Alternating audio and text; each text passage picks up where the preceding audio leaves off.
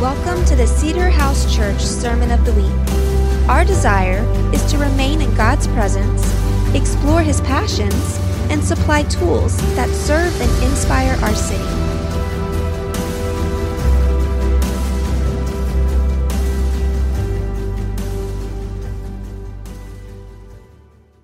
word would be uh, your words today and would lead us. Just saying amen. Amen. Hey, how about the worship team? Solid, right? we uh, all throughout the month of December don't have a drummer, and so we're going real acoustic, kind of chill style. So it's refreshing. These guys do an amazing job. Show up early and serve the community so well. So so grateful uh, for everybody. Hey, thanks for spending your Sunday here at Cedar House. You could be anywhere right now, and you're choosing to be here, and we're really grateful for that. Super exciting awesome stuff is happening. I have one more quick announcement. Uh, so we've done a school of ministry the past three years. Uh, this is before 2020 started. Um, really awesome time. Wh- What that looked like was Stacy and I would really just our time of activation and ministry pouring into a group of people. Last year there was 17 people for six months on a Monday night. Is just a really awesome time. It's just a, a time where you can go deeper than where you can go just on a Sunday morning with everything happening.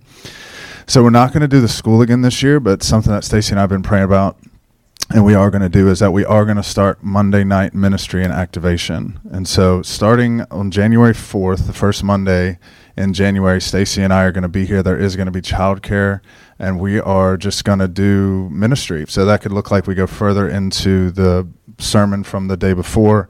We could go further into topics like the prophetic and healing, things that might take an hour and a half to really explain or to pray through or activate through. We're just going to do those kind of things. A lot of hands on stuff, or it could be a time where we just come together and soak whatever we feel. That's what we're going to do. So if you are looking for uh, to get activated in ministry, to have more community, Monday nights is going to be an opportunity to do that. That sound good?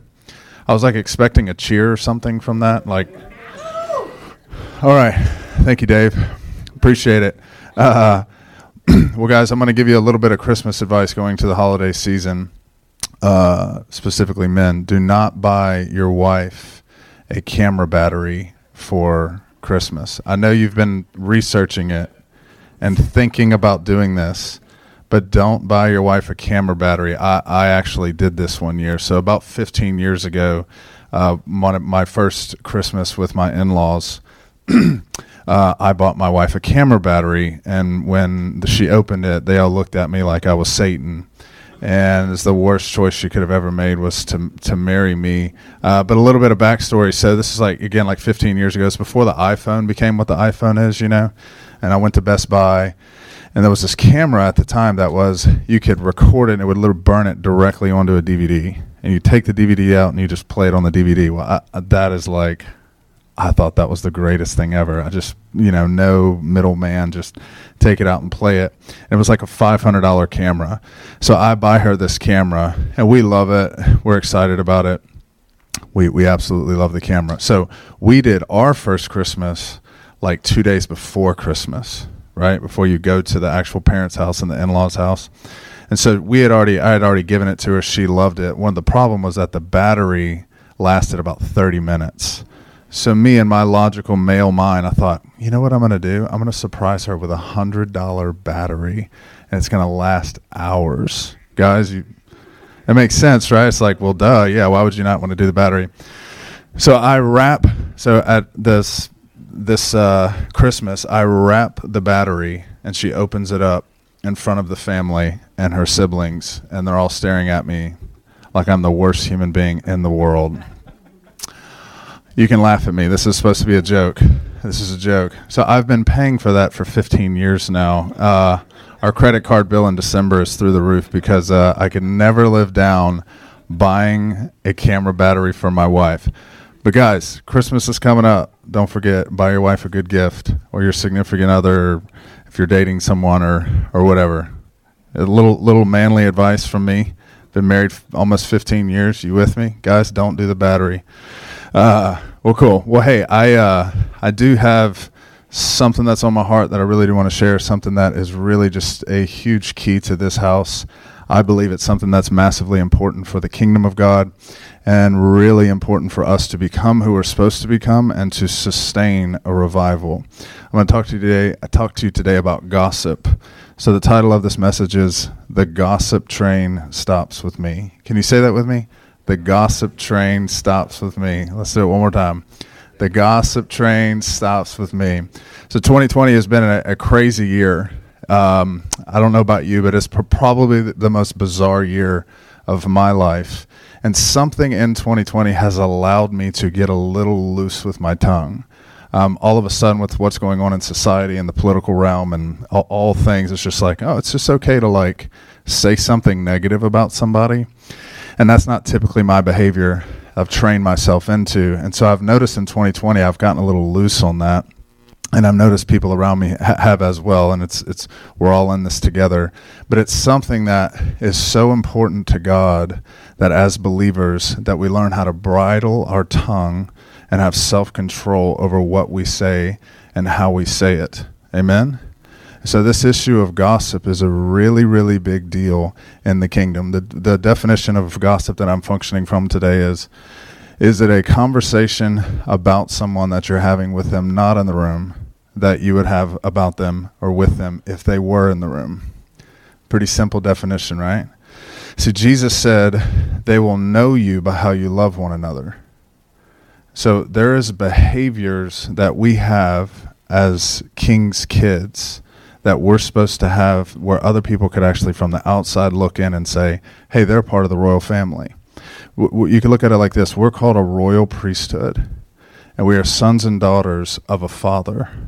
And there's behavioral patterns that we have the privilege of carrying out because our dad is who he is. And he Jesus said this if you love one another well, people on the outside would be able to say, oh, they're gods.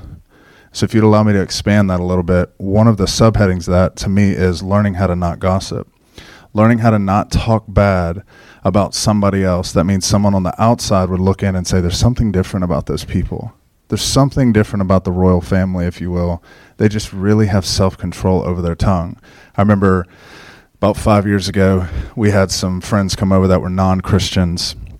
And our friends brought a friend over that was living a lifestyle that was not biblical and very loud about it, uh, very noticeable. And we just behaved like the guy was one of us, and we just loved him, and you know, we just tried to love on this person. And so somehow throughout this process, they found out that we were pastors. Well, Stacy's friend called afterwards, Stacy, and said, "Hey, he found out that y'all were pastors, and he said I've never not felt judged around Christians, except except when I met you guys." And I thought, oh, that's like the best compliment we can get. Like, hey, there's something different about those people. Those are the king's kids. They didn't, they didn't bash me. They didn't talk bad about me. They didn't leave and make fun of me. I actually felt loved by these people. So, can we be big enough people to love one another well where we don't talk negatively about somebody? How, how many of you like being talked about in a bad way? Not so much. So, if you don't want it, someone do it to you, let's not do it to other people. That sound good? All right, I'm going to start in Revelations 12, verses 10. Okay. Check this verse out. So he says, Then I heard a loud voice in heaven say, Now you have come the salvation and the power and the kingdom of our God and the authority of his Messiah. For the accuser of our brothers and sisters who accuses them before our God day and night has been hurled down. Okay. This is what he's saying here. The devil is standing in front of God all day and he's hurling accusations about you and I to him. He is before God talking about our blind spots. He is accusing us night and day before God. All day, the enemy is doing this. And the kingdom works off of agreement. So, what he's looking for is a human to agree with the accusation and birth it into reality. All day, he's saying negative things about us all day he's accusing us. And the way that manifests into our life is when we agree with that and we speak out what he's accusing. I'm going to take this to an extreme level. If you are gossiping about someone, you are agreeing with the devil. You're you're speaking death and you're accusing. You are you are joining, you're casting your lot in with the devil when you're talking negatively about somebody. So what the devil's trying to do is expose us. This is what gossip does. It exposes people. See, we should be people who cover our blind spots, not expose people. It takes no talent to see the negative in somebody. Let me say that again. It takes no talent for me to look at your life and see what's wrong with it. But it does take a kingdom minded person to see the gold. Well, I want to protect that, the good in you. I don't want to punish and expose the bad. Can we be people that don't expose someone else so we feel better about our situation or we feel more righteous about our situation? So we don't want to join with the enemy and start talking negatively about other people. Here's the great, hopefully, this sticks in your head forever, if anything, in the sermon. Here's the best example I can get of gossip exposing someone. So, in the Old Testament, King David was a mighty man of God. He made some bad decisions about midway through his life. And one of the ways that he tried to cover up his bad decision was to kill his best friend. So, what he said was, all right, this is what we're going to do, guys. Gathers everyone except his best friend. His best friend's name is Uriah. David gathers everyone but Uriah, and he makes a plan. You could look at it like this he's gossiping. He makes a plan about Uriah. They all know about it. Uriah doesn't know about it. He tells him, he says, okay, in battle tomorrow, go out on the front line. And when y'all all get up to the front line, I want everyone to back away, and the enemy's going to kill Uriah. Listen, gossip exposes, gossip kills. They had a everyone knew something, but they wouldn't say it to Uriah. They go out on the battlefield, they do the gossip, and it killed him. You guys tracking with me on this analogy? Gossip exposes and gossip kills. How many of you want that to happen to you? Not me. Can we be a community that doesn't expose people? So the opposite of that is, would be what? That we cover each other's blind spots. Let me give you an example of what that looks like. Jesus modeled this for us perfectly. So there's a story in the life of Jesus where there's a woman who gets caught in the act of adultery. So in that day, in the law, you could kill her. That was legal. She's committed the act of adultery. Let's kill her. So what happens is they catch her in the act. They bring her in front of Jesus. Now this is a perfect moment for Jesus to expose this woman, right? Perfect moment. The law says it. Everyone's expecting it. Great time to show the wrath of the Father. Great time to expose this woman. But Jesus is functioning from a different revelation. He's functioning as though it's a father daughter moment. And he covers this woman, he doesn't expose her. Listen, Jesus was not worried about his reputation. He was big enough to cover someone and deal with the backlash.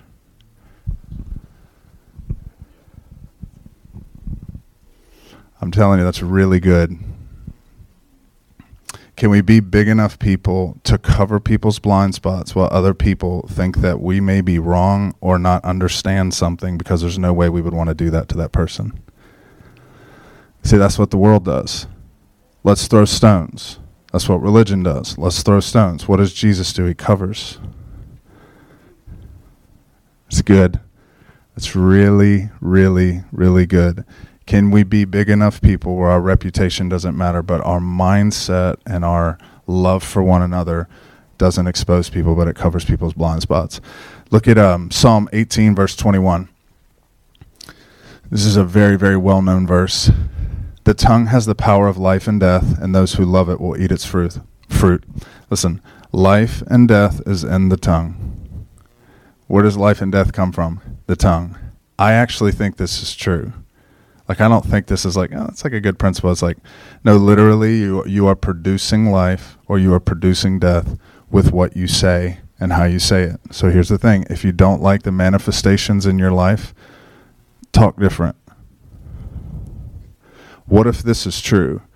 What if this is actually true that life and death is actually in the tongue and I'm speaking negative things and it's creating bad seeds in my life versus good seed?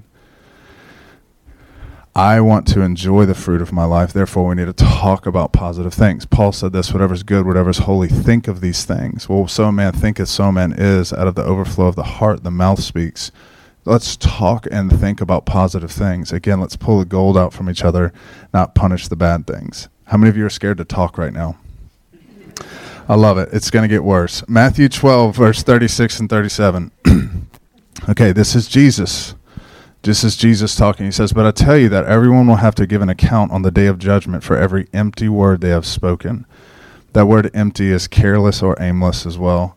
For by your words you will be acquitted, and by your words you will be condemned. I don't even want to keep talking. I'm just like, I'm done.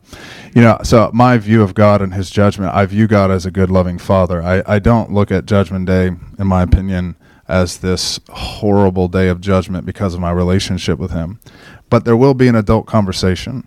I know too much, and there needs to be some healthy accountability. And I just want that moment to be good. I want him to say, Man, you did a good job. You did a good job not exposing those people. You did a good job covering those people well. You did a good job not gossiping whenever you had the opportunity to. And it's funny, he doesn't say your sin life here. He, he doesn't say like your behaviors you'll be judged on. You'll be judged off what you say. I just this is a very empowering, sobering verse to think I'm going to be judged by how I speak and what comes out of my mouth. And why is that? He knows that life and death is in the tongue. So on that day of judgment or encounter with God, I, I just want that that moment to be really good here's the list of the times that you could have exposed people and you didn't. You did a great job. Great job bridling your tongue. Amen. Okay, let's look at James 1 27 and 28. Just trying to show you how serious this is to God. So, those who can, this is James, actually the brother of Jesus. Those who consider themselves religious and yet do not keep tight rein on their tongue deceive themselves, and their religion is worthless. Religion that God our Father accepts as pure and faultless is this to look after orphans and widows in their distress, and to keep oneself from being polluted by the world. Okay, go back. Those who consider themselves religious and yet do not keep a tight rein on their tongue deceive themselves, and their religion is worthless. Okay, so this is what this means your Christianity is worthless if you can't tame your tongue.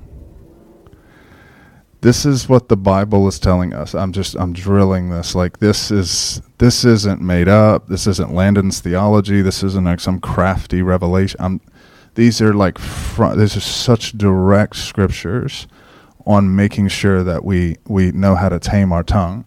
So it's I'm going to say this, it's worthless and pointless to live in a Christian community if you're going to gossip about people. You can do that in the world. Let's not do that here. Sound good? It's pointless. Hey, your religion is pointless and worthless if you're just going to talk bad about people. If you can't tame your tongue, it's just completely pointless. Let's go to one more scripture here James 3. This is about 15 verses, so hold your hold hold on tight. Not many of you should become teachers, my fellow believers, because you know that who we who teach will be judged more strictly. We all stumble in many ways. Anyone who is never at fault and what they say is perfect, able to keep their whole body in check. When we put bits into the mouths of horses to make them obey us, we can turn the whole animal. Or take ships as an example. Although they are so large they are, and driven by strong winds, they are steered by a very small rudder wherever the pilot wants to go. Likewise, the tongue is a small part of the body but it make it makes a great boast. Consider what a great forest is set on fire by a small spark. The tongue is also a fire, a world of evil among the parts of the body. It corrupts the whole body, sets the whole course for one's life on fire, and is itself set on fire by hell. My goodness. All kinds of animals, birds, reptiles, and sea creatures are being tamed and have been tamed by mankind, but no human being can tame the tongue. It is a restless evil full of deadly poison. With the tongue we praise our Lord and Father, and with it we curse human beings who have been made in God's likeness. Out of the same mouth come praise and cursing. My brothers and sisters, this should not be. Can both fresh water and salt water flow from the same spring? My brothers and sisters, can a fig tree bear olives? or a grapevine bear figs, neither can a salt spring produce fresh water. What he's saying here is like, hey, with your tongue, you praise God, and then the same sentence that you curse people around you. And brothers and sisters, that should not be. He's talking to the church. This is us. It should not be this way. Being people who know who know how to tame the tongue and not expose other people. So I'm going to give you two ways that have, I guess, the two most key ways for me that I have learned how to tame my tongue. These are really, really deep. Are you ready? The first one is this when in doubt, stop talking. deep, heavy revelation right here. If you don't have anything good to say, don't say it. But seriously, when in doubt, just stop talking. I catch myself all the time. Whoop, went too far. Whoop, shouldn't have said that. I'm going to just pull back from what I said. Check your heart at the door. If you get too far down, just stop talking. Verbal processors, this is you as well. this is not just for you know introverts. You have this a lot e- easier. I use I still am, but I used to be a major verbal processor, and I'm just spewing out all kind of stuff everywhere, malintent or not, although they're aimless words, careless words that I will have to be held accountable for. So if you're a verbal processor, you can't just, oh, it's just my personality. No, it's not. It's not your personality. You got to be careful. I'm saying this to myself as a verbal processor. Can't just go around saying whatever you want to say. I uh, lived in the Northwest for five years in our 20s. It was a really awesome time. Most of you probably know about that. And the guy who was the head of the, the ministry that we were part of, this guy named Benji Rhodes, still one of my best friends, he did a tremendous job at taming his tongue and not talking bad about someone. I can honestly say I have not heard this. I did really deep life with this guy for five years. Never heard him say something negative about somebody. And so I was young. I was 26. You know, I don't know how to tame my tongue at the time. And so I would just kind of like start talking about somebody, and he would literally just. I'm like, okay, cool. We're we're just not going to keep talking. He just this is how you stop. You just stare at me blankly, and I felt my own conviction. Ah, cool. Well, what what he's doing is changing the station okay, cool. Like this isn't going to work here. So I have realized real quick, huh? I have to tame my tongue. It's not going to work in this relationship. He's not going to let me just talk bad about somebody. And it really, really impacted me in my life at that time, something that I've carried on. Here's a quote that I love Don't tell me what they said about me. Tell me why they felt comfortable talking to you about me.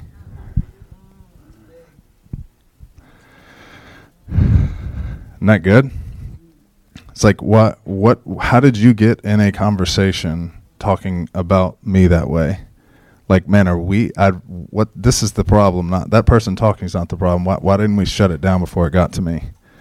You guys follow me what I'm saying? Uh I'll brag on my, my dad here for a second.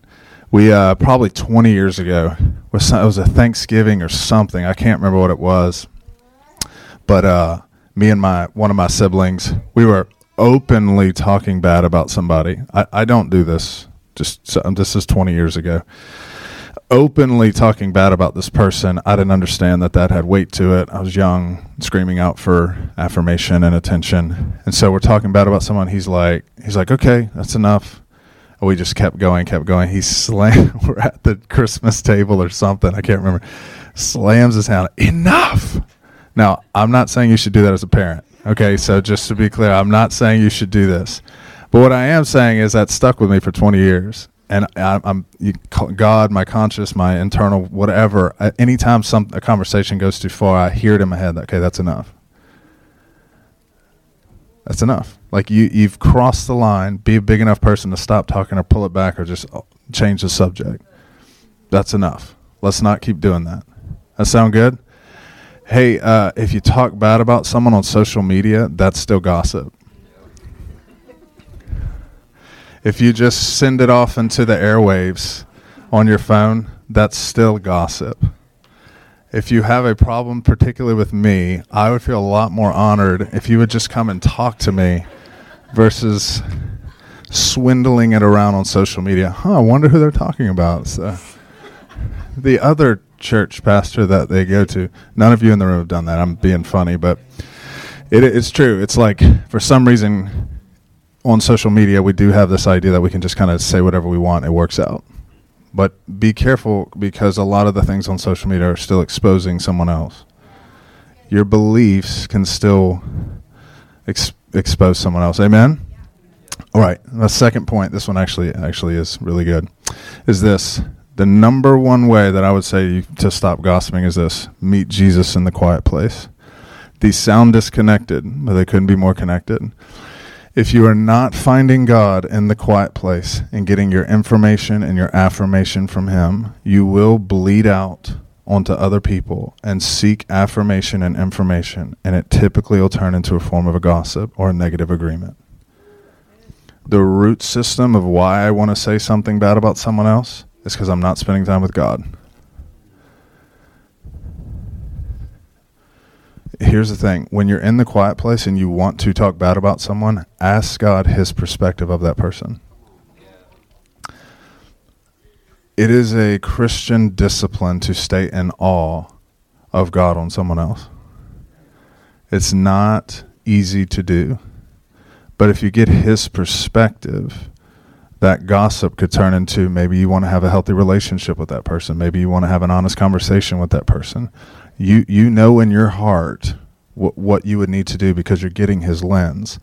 Jesus didn't gossip about people. He spent the most time with the Father everyone I know that has a strong tame on their tongue has a structured, quiet time with God.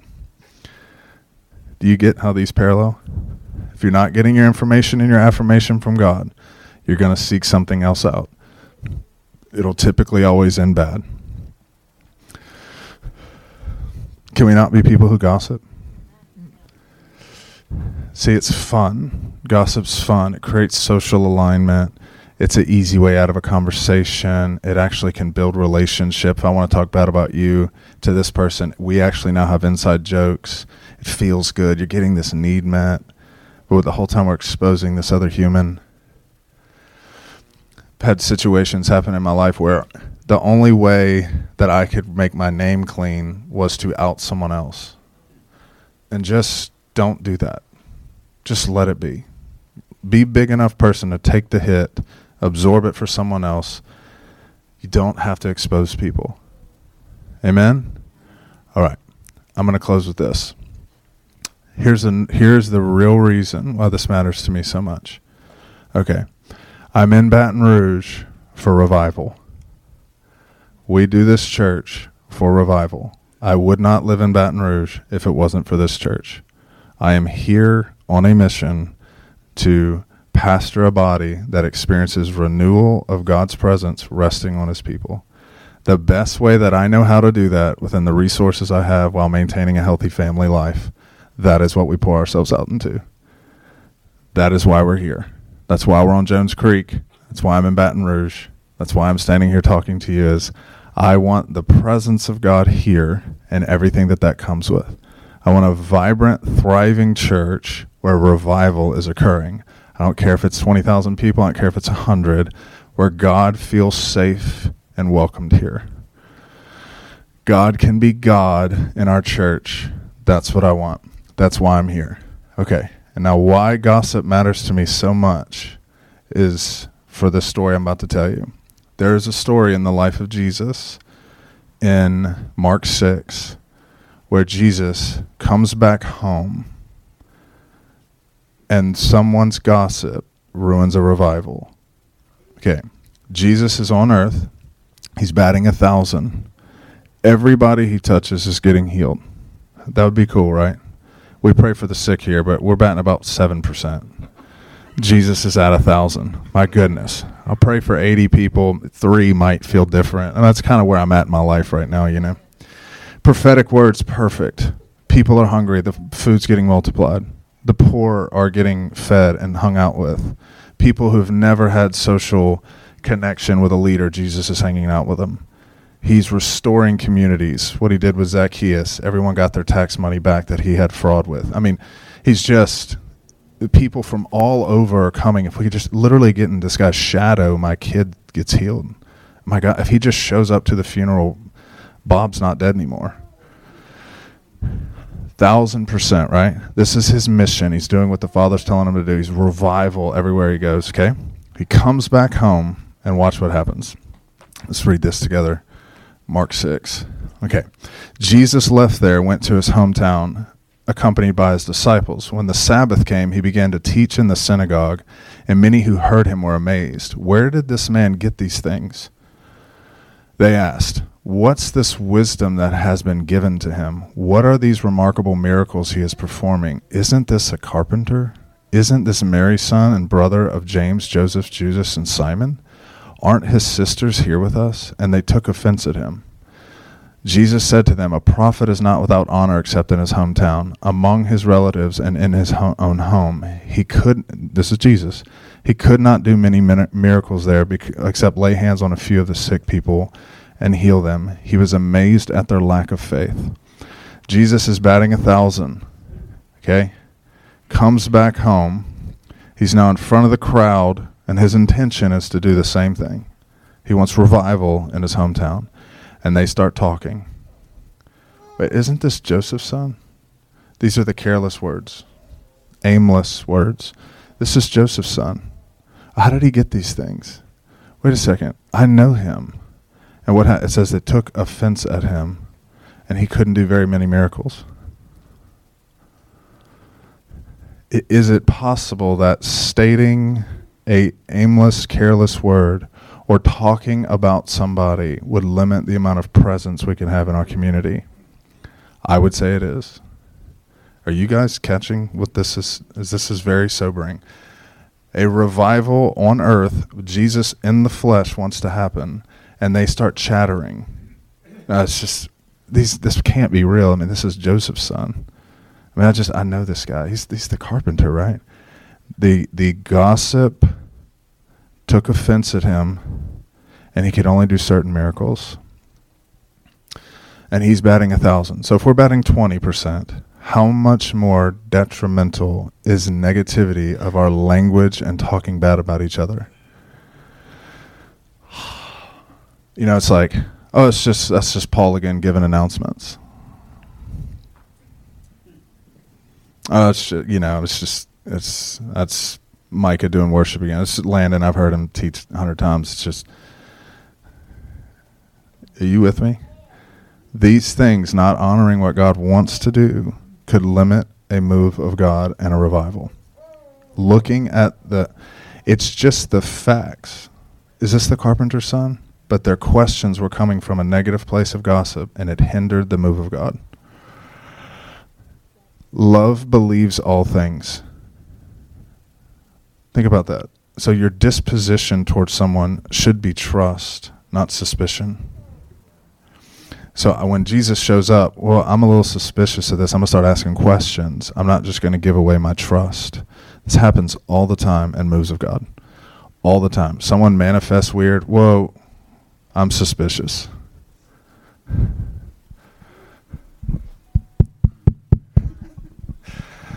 Oh man. You guys this is this is such a big deal to me. Having revival comes down to how we tame our tongue and how we don't gossip. Amen. I'm going to pray for us for about 2 minutes over this issue and then we have a kids play.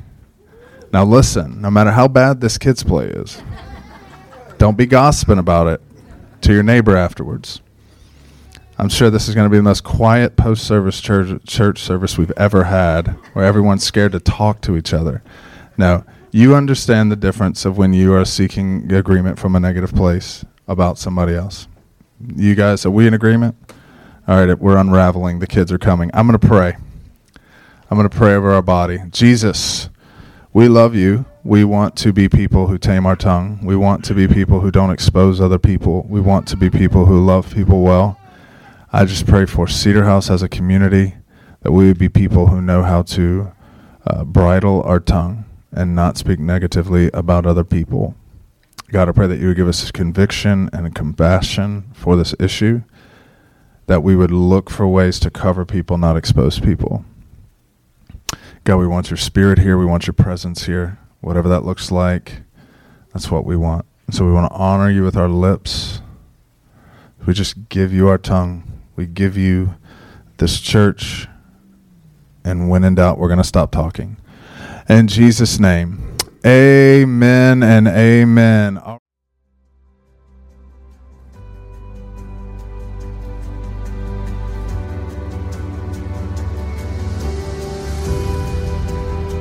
Thanks for listening to the Sermon of the Week. For more information about this podcast and other resources, visit cedarhousechurch.com